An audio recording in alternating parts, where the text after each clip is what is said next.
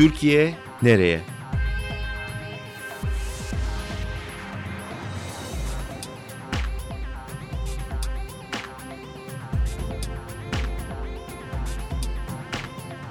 Özgürüz Radyo. Özgürüz Radyo'dan hepinize merhaba. Türkiye Nereye programında yeni bir konu ve yeni bir konukla birlikteyiz. Bu hafta Türkiye'de linç kültürünü konuşacağız ve konuğumuz bu konuda hem kafa yormuş hem acısını çekmiş bir isim Barbaros Şansal. hem de tadını çıkaran diyorsun. Artık öyle demeyeyim. Artık öyle diyoruz da. Ee, evet. Linç Ee, kültürü. Bu konuda aslında biz bir toplantı yaptık Berlin'de. Çok da iyi geçti. Ee, sizler onu izleyemediniz. Şimdi o imkanı size sunabilmek için biraz da konuşmak istedik. Şöyle başlayayım. Linç kültürü deyip duruyoruz ama bu- yanlış bir terim mi? Yanlış terim tabii. Linç bir kültür değil. Bir cürüm o dışa vurumu aslında.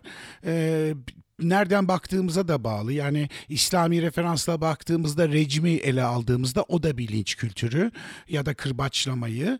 Ama diğer yandan baktığımızda aslında biliyorsunuz Amiral Lynch'in Amerika'da hukukun ulaşamadığı noktalarda e, atanmışlarla Türkiye'deki gibi atanmışlarla e, oradaki yerel e, mercilerin insanları astığı e, bir kavramdan gelen referans bir hareket. Tabii bir de David Lynch var o bir sanatçı. O, o Hem de çok iyi bir sanatçıdır. Evet, ben de o çok e, Sevil Sert'in kulakları çınlasın o bu konuda çok hassas. E, ama linç kültürü Türkiye'de kültürü lafını kullanmaya başladık. Bana da modacı dendiği gibi o da doğru bir laf değil. Cığlıcıyla işler meslek değil çünkü. E, linç şöyle bir gelişim tarihi Türkiye'de görüyoruz. Senin belgesellerinden birinde biliyorsun e, gazete baskını, Tan Gazetesi, Gazetesi. baskısında da aynı hassasiyetleri gördük. E, linç artık o kadar kanıksanmış bir kelime haline geldi ki sosyal linç diye bir kavram Türkiye geliştirdi ve her politikacı, her sanatçı ya da her sıradan vatandaş beni linç ettiniz diye bir açıklama yapıyor. E, benim yaşadığım devlet emriyle, e, devletin yetkilileri emriyle uluslararası organize bir suç örgütü tarafından başıma gelen bir olaydı. Hukuksuz bir şekilde Kuzey Kıbrıs'tan sınır dışı edildim tutuklanarak ki Yüksek İdare Mahkemesi 2017'ye 31 e, kararıyla bunu İçişleri Bakanlığı'na karşı ispat ettim ve şimdi gene Kuzey Kıbrıs'ta dönemin başbakanı ki şimdi Kıbrıs'a giremiyor kaçak Hüseyin Özgürgün Ulusal Birlik Partisi'nden ve dönemin İçişleri Bakanı Kutlu Evren ve onun e, müşaviri, müsteşarı Gürkan Korkmaz adına dosyalama yapıyoruz. Tazminat ve ceza davasını açıyorum. Neticede Kuzey Kıbrıs İngiliz emsal hukuku olduğu için Türk hukukundan 100 yıl önce yazılmış olmasına rağmen hala 50 yıl ileride orada hukuksuzluğu giderebiliyorsunuz. Ama acı olan Anadolu Ajansı benim uçuş bilgilerimi dahi yayınlayıp işte Maranki, Cem Küçük, Fatih Tezcan, Nihat Doğan gibi, Alişan gibi tetikçi isimlerle bir sivil toplum mühendisliği adeta yapılarak uluslararası e, Atatürk Havalimanı'nda 9 polis eşliğinde ve 13 e, Türk Hava Yolları'nın TGS üniformalı çalışanları tarafından ölümüne linç edildim. Bekli, bekliyor muydun yani? Hayır beklemiyordum çünkü bir gün önce Macaristan'dan bir yetkili bana e, onlar bir şekilde yazışmaları okumuşlar nasıl bilmiyorum yasal ya yasa dışı Ankara'nın yazışmalarını bana haber yollayarak derhal Rum tarafına geçmemi ve hayati tehlikem olduğunu söyledi. Ben kendisine ne olursa olsun ben ülkemde yargılanırım eğer bir suçum varsa e, bir şiddetle karşılaşacağımı düşünmüyorum diye cevap verdim. Ama yanımda Yıldırım Mayruk Beyefendi de vardı ben uçaktayken ve yolcular da vardı. Tamamen hukuksuz bir şekilde ağır bir linç girişimine maruz kaldım ve gözaltısı bile olmayan bir suçlamayla tutuklanarak Silivri e, L tipi Biraz 9. bahseder kısma- misin? Uçağın içine geldiler ve seni sadece oradan bilerek Şimdi aldı polisler. e, şöyle bir şey var. Yanımda Kuzey Kıbrıs Türk Cumhuriyeti'ne ait bir mevcutlu polis de vardı ve Kıbrıs'ta şahsi eşyalarıma el kondu. Yani avukatımı arama imkanım verilmedi, telefonlarıma, cüzdanıma, her şeyime el kondu. Ee, uluslararası yasalara göre birini sınır dışı etmek istiyorsanız bir nereye gitmek istediğini sormanız gerekiyor. Geldiği yere gönderme zorunluluğu yok. İki can güvenliğini ve vücut bütünlüğünün dokunulmazlığını karşı mercilere teslim edene kadar sağlamanız gerekiyor. Ee, ben biz uçağa bindiğimizde 8 uçağıydı yanılmıyorsam. e, 9C numaralı koltukta oturan bir yolcu hakaret etti ve yanımdaki polis ona müdahale etti. Hatta 3 yıl sonra başlatabildiğimiz davada 9C numaralı koltukta oturan şahsın uçağa binmeden önce kasıtlı olarak koltuk numarasının değiştirildiği ve 9C numaralı oturtul, koltuğa oturtulan şahsın kimliğini tespit edemiyoruz şu an onun yerine oturtulan. Yani bir organize suç var. İstanbul'a yanaştığımızda 6 e, November'a mahkeme kayıtlarında bunlar var. 6 November adlı terminal e, köprüsüne iniş izni vermişti Türk Hava Yolları'nın Ercan uçağı. Fakat biz aprona indikten sonra uçak e, garip bir şekilde 12 Yanki'ye yani eski Hava Kuvvetleri Komutanlığı'nın Yeşilyurt tarafındaki karanlık aprona çekildi.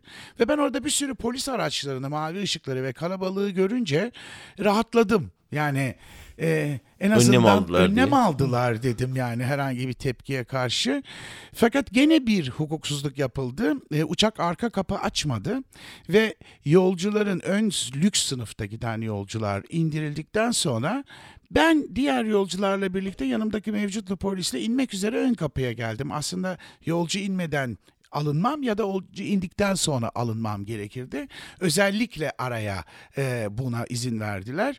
Kapıda dört tane güvenlik şube müdürlüğünden gelen biri kadın, üçü erkek memur video çekiyorlardı ve e, ben önce niye benim videomu çekiyorsunuz dedim. Dediler ki hakkınızda gözaltı kararı var. Siz bizimle Vatan Caddesi'ne geleceksiniz ve size dört soru soracağız. Bu dört soru 31 Aralık tarihinde Pensilvanya'da hazırlanmış ekran çıktılarından ibaret. O delillerin sahte olduğu sonra mahkemede ispatlandı.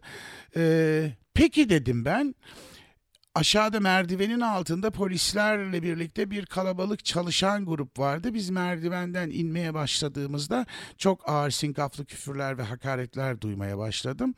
Tam merdivenin altına gelirken merdivenin başına duran iki havalimanı emniyet görevlisi kenara çekildi ve ilk tekmeyi yedim. Merdivene yığılınca omuzlarımdan çekip kalabalığın içine aldılar. Kurtulabildim bir şekilde o darbelerden ve uçağın burun tarafındaki polis araçlarına doğru koşmaya başladım yardım için. Ancak gene Türk Hava Yolları'na ait TGS e, çalışanları bir tanesi e, sırtımdan vurdu. O arada kolumdan kopan altın saatimi yerden alıp cebine koyuyordu bir tanesi. Bunlar video kayıtlarda gözüküyor. Bir yandan da yağmalanıyordum yani gasp ve darp birlikteydi. Tekmeler içinde kıvranırken gene sağ olsunlar güvenlik şube müdürlüğünün memurlarından biri beni çekip kovar, kop, aldı o linçin içinden ve bir arabaya attılar. O arada birine de yumruk attı o videoda gözüküyor ama arabanın farını kırdılar, arabayı tekmelediler. Yani kamu malına da e, çok ağır zarar veriyorlardı. Sonra otoparka çekildi araç ve 3 polis bindi arabaya ve bana şikayetçi olmayacağıma dair tehditle kağıt imzalattılar. Tabii o kağıt geçerli değildir çünkü e, sağlık raporum alınmamıştı henüz dişlerim kırılmıştı kanamalarım vardı vücudumda açık yaralar vardı. Sonra Vatan Caddesi'ne götürüldüm ve ertesi günü e, ne Çağlayan. haldeydin o gittiğinde Vatan Caddesi'ne gittiğinde? Pa- paramparçaydım yani. Direkt nezarete yatırıldım. Hiçbir Aşağı. tedavi hayır, şey olmadı. Hayır. O arada beni e, Haseki'ye götürdüler. Haseki bütün polis kordonu altındaydı. E, idrarımdan kan geliyordu. E, MR alınmadı. E, sadece testislerime baktılar. E, çünkü onlar için e, maalesef hukukta şöyle bir şey var. Eğer üreme organlarınıza zarar verirlerse ağır ceza.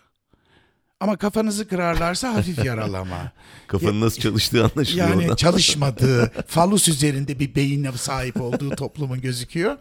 Ee, sonra beni e, götürdüler. Sabah akşamı da ertesi günü akşamı Çağlayan'a getirdiler. Sevgili Efkan Bolaç, avukatım Mahir falan hepsi geldiler. Bana üst baş getirdiler. Ayakkabım yoktu, yalına yaktım. Üstüm başım paramparçaydı. Cumhuriyet Savcısının odasına gittik. O sonra tayin oldu o savcı. Bana küçük bir not kağıdı gösterdi. Dosyanız talimatla suç cezaya yollanıyorsunuz, tutuklanacaksınız dedi. Kağıdı yırttı attı, söylemedi, gösterdi. Sonra suç cezaya girdik. Bu Ön... nedir yani iyi niyet şey mi? Korku, Hayır yani korku çaresizim. Korkuyorum. Yani korkuyorum. Seni biliyorum, tanıyorum. Çünkü daha önce de bir takipsizlik vermişti o savcı Cimer üzerinden yapılan şikayetlerde. Ee, Suç cezaya geldiğimizde önümde ok meydanında layık bildiri dağıtan genç kız ve bir genç oğlan vardı. Ve Barışçı arkadaş vardı kapıda. Onların tutuklama kararı verildi. Ben mahkemeye girdiğimde yargıç buna sordu ne diyorsunuz? İyice mahkemenizin vereceği bütün kararlara saygılıyım efendim dedim. Çıkın dışarı karar vereceğim dedi. Daha ben arkamı döndü. Karar verdim tutuklusunuz dedi. Sonra beni tutukladılar. Eksi yediden bir araca bindirdiler. Önümde bir e, otobüs silahlı adam, arkamda bir otobüs silahlı adam. Zannedersiniz dünyanın en büyük mafyası tutuklandı. Silivri 9. kısım L tipine gittik. Silivri'de de tabii Lynch Makam Odası kitabında belirttiğim gibi son derece e, homofobik, antisemitik, ağır hakaretlerle karşılandım. Ama ne zaman ki Şeyler uluslararası tarafından, görevliler tarafından. görevliler tarafından tabii. Hatta e, infaz memurları ve sağlık memurları hepsi bir arada. Ne zaman ki Amnesty Uluslararası Af Örgütü uluslararası bir acil imza kampanyası açtı. Kıbrıs Cumhuriyeti bir dosyalama yaptı. Birleşik Krallık bir dosyalama yaptı. Avrupa Parlamentosu'nda ve Alman Parlamentosu'nda konuşuldu. Bu sefer Türkiye ne yaptığının farkına varmaya başladı. Hemen arkasından zaten sırasıyla Tuncay Özilhan, şey pardon Tuncay bizim e, e, Atilla Sertel, İlhan Cihaner, e, Sezgin Tanrıkulu gibi, Ferhat Tunç gibi, işte Hüseyin Aygün gibi ziyaretçiler ve Adana, Antalya baroları gibi ziyaretçiler, hatta Demirtaş'ın avukatları dahil ziyaretçiler başlayınca ve benim şikayetlerim gazetelere yansıyınca hücre ve tecritle ilgili. Çünkü ben cezaevinde yemeği reddettim. Tuncay Özkan böbreğini bıraktı çıktı o cezaevinden. Ee, hücreye alındığımda bana zorla ilaç vermeye kalktılar. Silivri'de hapların var diye. Almayı reddettim. Açık gıda almayı reddettim. Kantinden beslendim istihkakımla. Sağlığımı korumak zorundaydım. Hayatta kalmak zorundaydım. Yani linç Türkiye'de sadece şiddetle ilintili bir şey değil. Linç genellikle organize yani aynen Edremit'te inşaat işçisi olan Kürt bir arkadaşın Kürtçe konuştuğu gibi linç edilmesi gibi ya da bir başkasının ama benim olayımın şöyle bir farkı var. Bu toplu saldırı ve şiddet herhangi bir sokakta, caddede, çarşıda, pazarda ya da AVM'de değil. Atatürk'ün adını taşıyan uluslararası bir havalimanında bunu e, yapabilmesi için bir hükümetin bir devletin çoktan çığırından çıkmış olması lazım ki çıkmıştı. Ş- iki buçuk sene sonra duruşmalar başlayabildi ancak Ee, ve ilk duruşmada e, bütün e, sanıklar, Kim onlar? e, sanıklar? TGS çalışanları resmi Orada olduğu kesin olan insanlar. kesin ifadeleri de alınmış milli duygularla oraya gittik ifadeleri de alınmış iki polis eşliğinde. Fakat mahkemede biz servise yetişecektik. Şirket bunlardan bir şey çıkmaz dedi. Biz okumadan imzaladık diye ifade değiştirdiler. Tabii geçerli değil bu değiştirdikleri ifade ve yalan ifade gittiler. Beni korumakla görevli 9 tane havalimanı emniyet müdürü görevlisi polis hakkında KHK'ya dayanarak dönemin valisi Vasip Şahin onları korumaya aldı ve soruşturma izni vermedi ve onlara tanık sıfatı verdi. Tanık duruşmalarından biri için İzmir'e gittim. Menemen'e yollanmış o arkadaş, e, polis memuru. O da e, ifadesini verirken yazılı ifadesinin sözlü onaylanmasında duruşmada e, ifadeden şaştı. Şaşınca yargıç mahkemeyi kapattı. Yani suçun organize olduğunu ve yalan ifadeyi kayda geçirmek istemedi. Ömer Kavili vardı yanımda. Bu duruşmayı kapatınca biz çıkarken bir dakika Barbaros Bey dedi bana yargıç. Buyurun dedim. Benim avukatım dedi ki yargıç duruşmada konuşur. Susmaz. Duruşmadan sonra susar. İzin vermiyorum dedi. Ben hayır konuşsun sayın yargıç dedim. Ben dedi sizi çok iyi tanıyorum. Sizin gibi işte sekülerim, devrimciyim, Atatürkçüyüm. Ama işte beni kimse emir veremez, şunu yapamaz, bunu yapamaz. Dedim yani size inanıyorum ama dedim siz dedim organize bir suçun kayda geçmesine engel oldunuz. Ve tanığın yalan beyanatının kayda geçmesine engel oldunuz. O yüzden ben sizin gibi değilim şimdi artık dedim ve çıktım salondan. Ee, çirkin bir olaydı. Ne Hem- aşamada şimdi yargılama süreci? yani ondan sonraki duruşmaya gittik. Yargıç gelmedi, avukatlar gelmedi, sanıklar gelmedi ve 25 Şubat'a ertelendi. 25 Şubat'ta bir duruşma var. Biz soruşturmanın genişletilmesini talep ediyoruz. Çünkü mahkemenin iletişim kurumundan talep ettiği sanıklara ait bir gün öncesi ve bir gün sonrası dahil HTS telefon kayıtlarını vermiyor. Ulaş- Ulaştırma Bakanlığı, çünkü neticede Ulaştırma Bakanlığı ve Atatürk Havalimanı o geceki o çirkin olayın olduğu uçak park alanındaki güvenlik kamerası kayıtlarını da vermiyor. Veremiyor. Çünkü herkesin yüzü belli biliyorsunuz. Yüz tanıma sistemi var orada. Ee, bir tek Türk Hava Yolları yolcu listesini verdi uçaktaki. Ee, ki Onlar ben, tanıklık ediyor mu? E, tanığa ihtiyacım yok. Yoksa. Benim bütün dünya zaten izledi.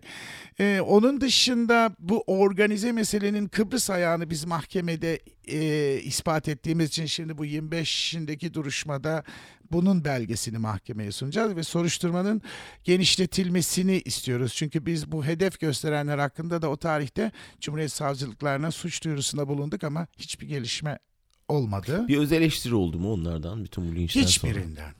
Yani e, benim hatırladığım kadarıyla bir tek Fatih Portakal e, Fox TV'de bunun kabul edilemez olduğunu telaffuz etti. Hatta CNN'den Simge Uyanık adlı şimdi o da işini kaybetti gerçi ama o ona haddi bildirilmeli diye bir tweet attı bir haberci. E, bütün Erdoğan rejiminin medya mensupları saldırgan ve hakaret dolu yazılar yazdılar. Buna Ahmet Hakan, Hakan ve Onur Baştürk de dahil Demirören Medya'da şimdi. Gerçi Onur Baştürk gazeteci değil o restoran restoran komisi tabii ki. E, hatta kebapçı komisidir muhtemelen. Kebapçı sever çünkü. yani anlayan anlar. E, yani böyleydi. Hala Türk Hava Yolları ile uçuyorsun Evet haftada üç bacak dört bacak uçuyorum üstelik yani. Bu inat İnat değil. Bakın ben Türk Hava Yolları grevinde e, kabin memurları personeliyle davul zurna elimde grev haktır diye genel müdürlüğün yanında direnişe katılmış bir yolcuyum. Yüksek sınıf kartlı olmama rağmen ben grev haktır diye havalimanında dolaştığım için yolculardan tepki alan bir yolcuyum. Ee, Türk Hava Yolları zaten Türk Hava Yolları'nın değil artık Star Alliance Lufthansa ortaklığı içinde bir şirket ve benim yolcu hakkımdır bu. Ayrıyeten Türkiye'den başka çıkış yolu kalmadı. Yani e, Türkiye'de Türk Hava Yolları'nın dışında Avrupa'ya uçabileceğiniz bir hava yolu yok. İsviçre Hava Yolları uçmuyor, Avusturya Hava Yolları uçmuyor, Fransız Hava Yolları uçmuyor. Yani Avrupa'nın belli başlı güvenli hava yolları Türkiye'ye uçmuyor. E, Türkiye artık Star Alliance'ın şemsiyesi altında bir taşeron firma Türk Hava Yolları. Bir tedirginlik oluyor mu inerken? Tam tersi e, kabin memurları, uçuş ekibi ve check-in kontuarlarındaki arkadaşların hepsi benim tarafımda ve geçen gün lounge'da görevli Eyvah, bir hanım şimdi. e, bir sigara terasındayken geldi. O kadar utanıyorum ki bu şirkette çalışmak zorunda olduğum için dedi bana. Hayır dedim çalışacaksınız bu bizim bayrak taşıyıcı firmamız. Yönetimlerin densizlikleri, organize suçları sizin sorununuz değil. Elbet e, çözülecek çünkü bu soruşturmayı derin derinleştirmeyi başarabilirsek bir de e, yargıç hanımefendi e, gerçeği görüyor. Biz onun gözlerinde gördük. Hukuk davası da açtım bir tazminat davası. E, hem tava hem TGS'ye, TAV da sorumludur terminal olarak yolcu güvenliğinden. E, maddi manevi bir tazminat davası açtım ve sevgili Dündar ben bu iki senede hayatım boyunca biriktirdiğim, emekliliğimde hayal ettiğim bir e, platformdan tenzilat yapmak zorunda kaldım. İşim etkilendi, hayatım etkilendi, kişilik haklarım zedelendi. E, geçinmek için daire satmak zorunda kaldım. E, devletin bana sadaka olarak vereceği 1300 lira emekli maaşı, 1600 lira emekli maaşı beni taşıyan yaşayamaz. Sorumluluklarım ağır. E, yoksa ben 500 lirayla da yaşarım. E, soruşturmayı genişletmeyi başarabilirsem ağır cezaya almak istiyorum. Yargıç da ne beraat ne ceza veremiyor. Ee, sarayın kılıcı kafasında dönüyor. Hukukun halini biliyorsun. Bugün grup yorum, özgür gündem davaları sabah onları takip ettim yazık ediyorlar aslında Türkiye Cumhuriyeti'ne. Bu cezasızlık linçin bir parçası tabii. Tabii yani önemli Gökçe Tayincioğlu'nun yazdığı makale de Milliyet'ten ayrılmadan önce son yazdığı makaleydi ve bir hafta önce Barbaros bu makaleyi yazacağım ne pahasına olursa olsun dedi. Makaleyi yayınladıktan sonra görevden ayrıldı. Cezasızlık zaten linçi tetikleyen bir şey. Çünkü biliyorlar ki... Özendirme neredeyse. Ama e, Maraşlı Bilal'le Başakşehir'de bir daire teklif edildi susması için sanıklardan bir tanesine. Ve o bana ulaştı. Konuşacak. Konuşacak. Şimdi, konuşacak. Gene 24 yaşındaki saldırılarından bir tanesi e, gene Esenyurt tarafında dövülerek öldürüldü konuşacağı için. Ankara ayağını denk alacak Can Dündar. Bu uluslararası bir suçtur. Orası ari bölgedir. Orada beni öldürmeye kalkan bir devlet varsa o devlet ayağını denk alacak.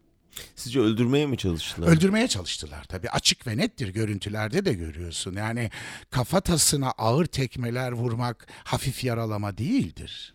Peki burada kişiselden biraz daha tarihsel boyuta çıkarsak yani tam baskının belgeselini birlikte izledik. O günden bugüne Sivas'ı, Maraş'ı hepsi de dediğiniz gibi aslında Çorum'u. devletin organize ettiği Tabii bir ki. şey. Yani burada böyle hani halk kitleler kendiliğinden dur gidelim de şurayı yağmalayalım olmuyor. Yani 6-7 bakıyoruz Eylül. illaki aynen en en klasik örneklerinden biri.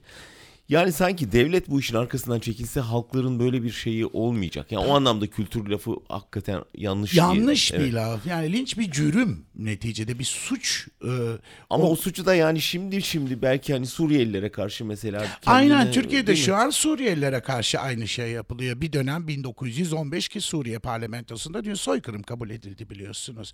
Ermenilere yapıldı, Alevilere yapıldı, Süryanilere yapıldı, Kuzey Irak'ta Ezidilere yapıldı. Almanlar Holocaust'u yaptı.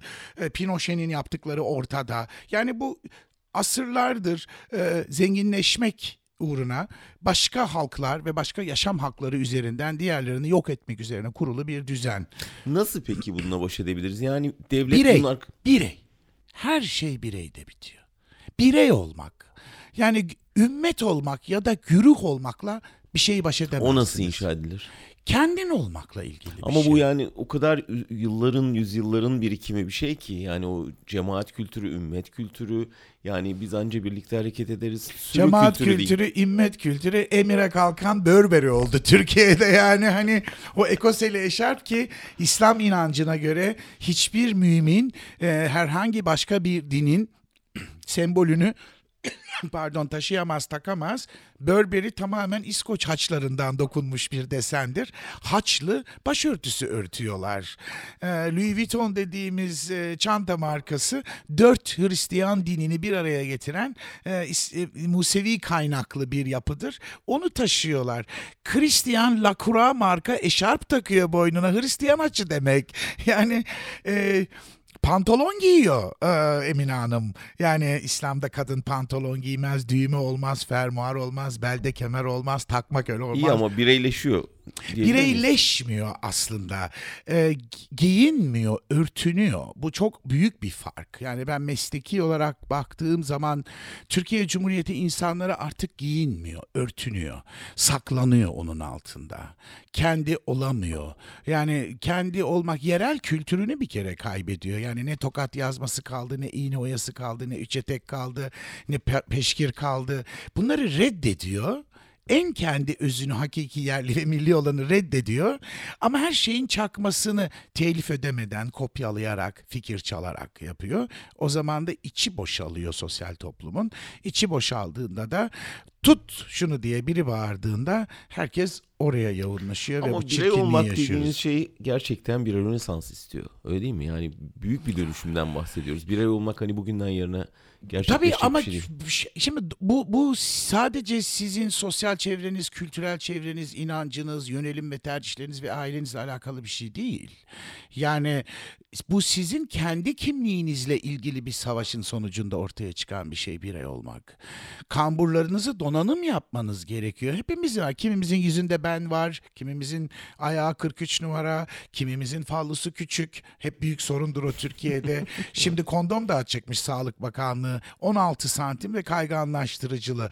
Ne yapmaya çalıştıklarını çözmeye çalışıyorum yani. Hani zaten bir ifade verdim ben bir röportajımdan dolayı bu e, implant ve mutluluk çubuğu milletvekillerinin SGK kapsamından olmasından dolayı. E, efendim e, te- Türkiye Büyük Millet Meclisi'ne aşağılamakmış benim söylediklerim. Ya bütün gazetelerde haberi çıktı ki milletvekillerine mutluluk çubuğu bedava takılıyor ve senede 8 tane implant diş hakları var. Yedikleri yetmedi bir de onu mu kullanacaklar dedim. Ben bir ironi yaptım sarkastik. Aman efendim bana ne milletvekillerinin pipisinden yani hani zaten görüyoruz her yerde onlarınkini ortada. Dolayısıyla e, hicivini kaybeden toplumlar Aziz Nesin'i burada anmak lazım. Ondan önce Turhan Selçukları, Abdülcan Bazları, Akbaba dergisini ki Akbaba dergisinin sahibinin kızı Asuman teyze Mimar Teoman abiyle evliydi. Işıl diye kızları vardı. Teoman abi de Necip Fazıl Kısaküre'nin kızı Ayşe ile metres hayatı yaşardı. O devirde zina suçtu. Daha ne söyleyebilirim ki birey olmakla ilgili yani. Demek ki istedikleri zaman, para geldiği zaman, güç geldiği zaman birey olabiliyorlar. Ama onlar bir rey oluyorlar. Birey değil yani. Ya da bir ey oluyorlar. O eyleri de sık sık gene duyuyoruz. Yakında ey Rusya'yı duyacak gibiyiz galiba tekrar.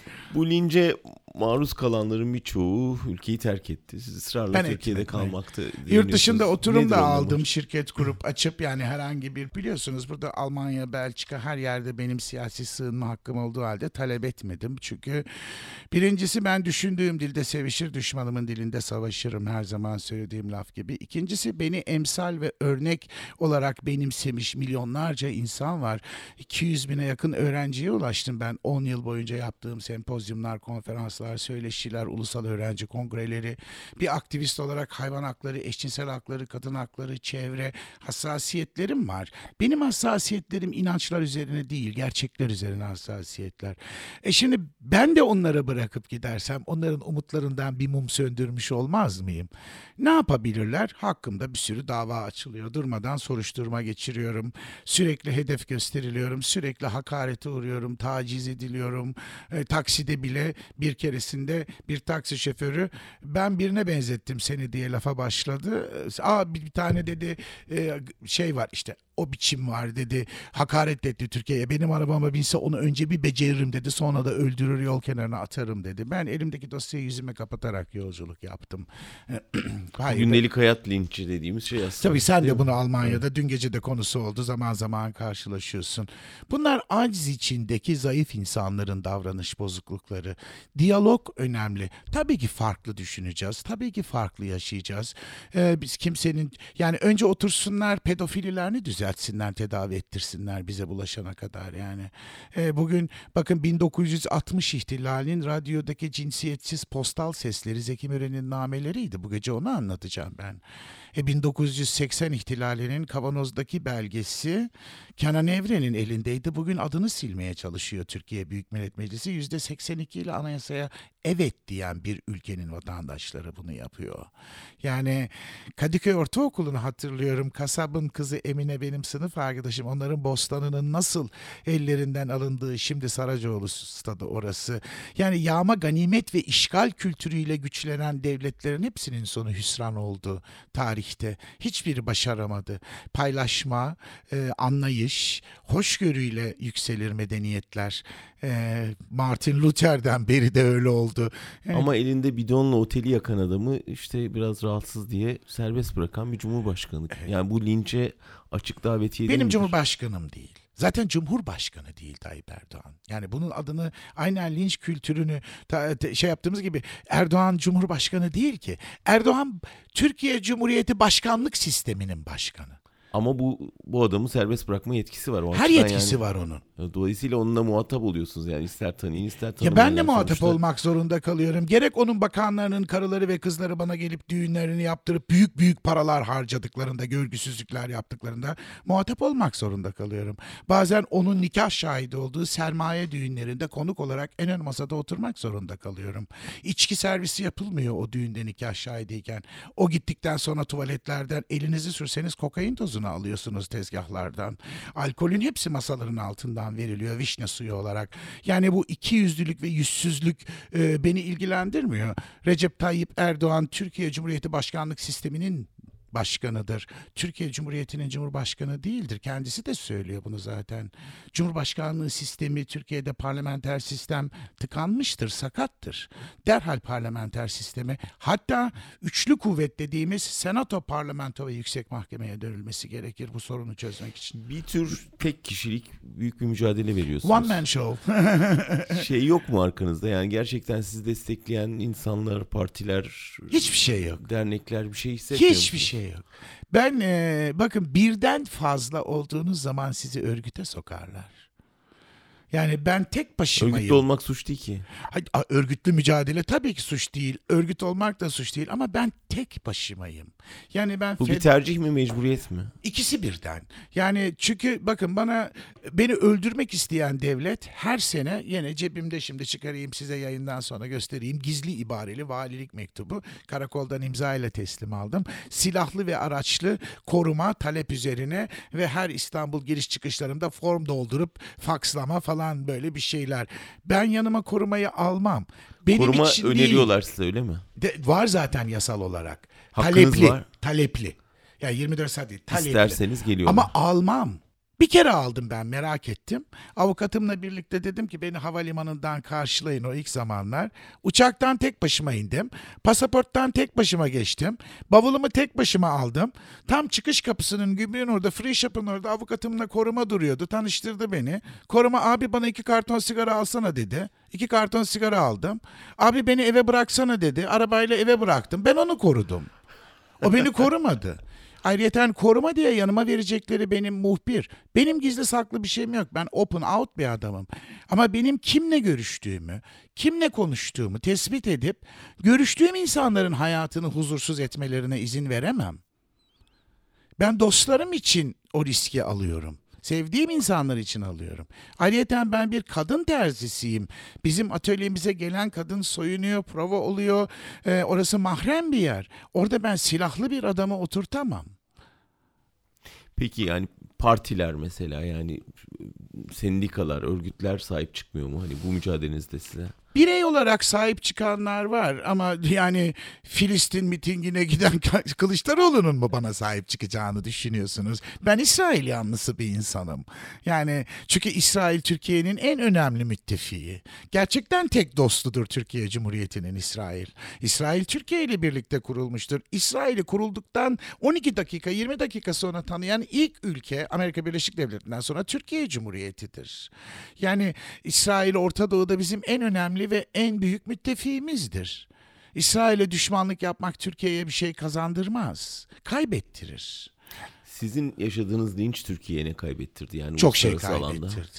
Beni uluslararasında çok tanır hale getirdi. Mesleğimin dışında ki dün akşam sofrada sen de sağ şey, şey oldun, şahit oldun Cem Özdemir ve Pia ile konuşurken ben bu şekilde tanınmak istemiyordum. Ben Helmut Kohl'un gelininin gelinliğini de yapmış bir insanım. Alman siyasetinden bahsediyorsan. OPEC'in kurucusu Zeki Ahmet Yamani'nin Sara'nın düğünü, alkol değmemiş bardaklar hikayesi çok saçma sapan değildi. Halbuki kısa bacak bardak istiyordum tasarım olarak.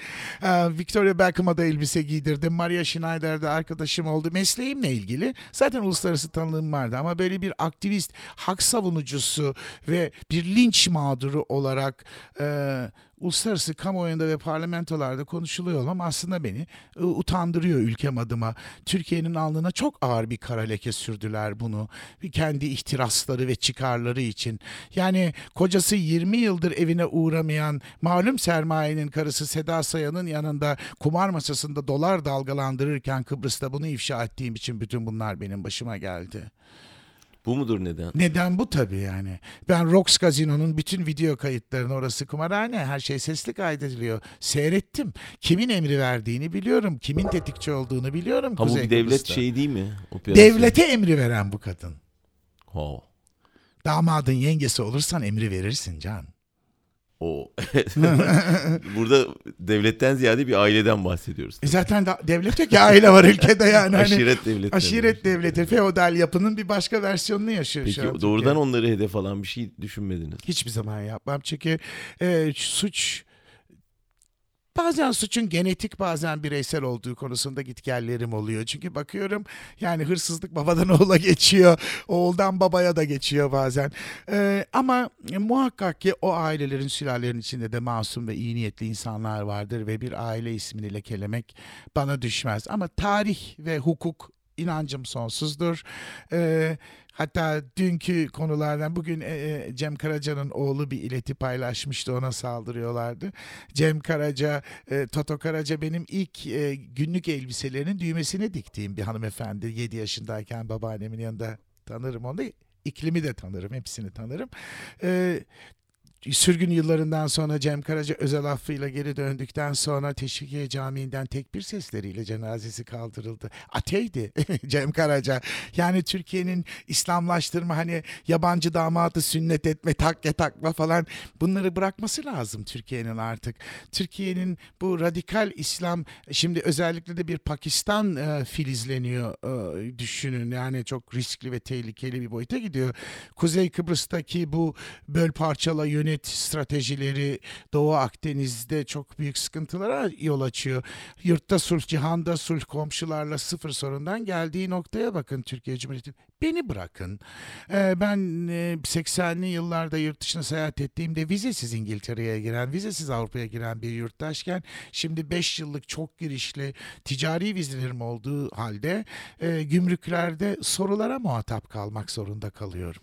Yani benim e, taşıdığım pasaport eğer saygı görmüyorsa benim ülkemin saygı görmesine imkan yok ve ben Kıbrıs Cumhuriyeti'ne, Güney Kıbrıs'a TC pasaportumla giriyorum. Yani böyledir. O da bir linç işte yani. O da siyasal linç. Ama Türk Hava Yolları da her attığı tweetin altında Barbaros Şansal'ın mutlaka bir linç hatırlatmasını Bakın bu dava buluyor. sonuçlanana, bu çete ortaya çıkarılana ve bu işi planlayan, yapan ve uygulayanlar hakkaniyetli, adil ve acil bir ceza alana kadar bu kampanyama devam edeceğim. Bu yüzden Türk Hava Yolları beni engelleyemiyor. Engelleyemez de. Hukuka aykırıdır. Ben onların altın kartlı yolcusuyum ve ben onlara para kazandırıyorum. Benim menüm koşer. Ben onların Doğu Kon'un pis yemeğini yemiyorum. Ben Barın Yurt Vakfı'ndan gelen koşer menü yiyorum Türk Hava Yolları'nda. Ama helal menü isterseniz Türk Hava Yolları'nda yok. Helal menü veremiyor ama koşer menü ve hindi menü veriyor. Barbaros Şansal sizinle konuşmak her zaman hem öğretici hem umut verici. Çok çok Sağ teşekkür olun. ederiz. Ben teşekkür ediyorum. Bana imkan verdiniz. Kendimi ifade etme özgürlüğü verdiniz. Özgürüz Radyo'da bunlar mümkün. Kulağınızı bizden ayırmayın. Kıçınızı kollayın. Zaman kötü biliyorsunuz. Harikasınız. çok teşekkürler. Haftaya bir başka konu ve konukla birlikte olacağız. Hoşçakalın.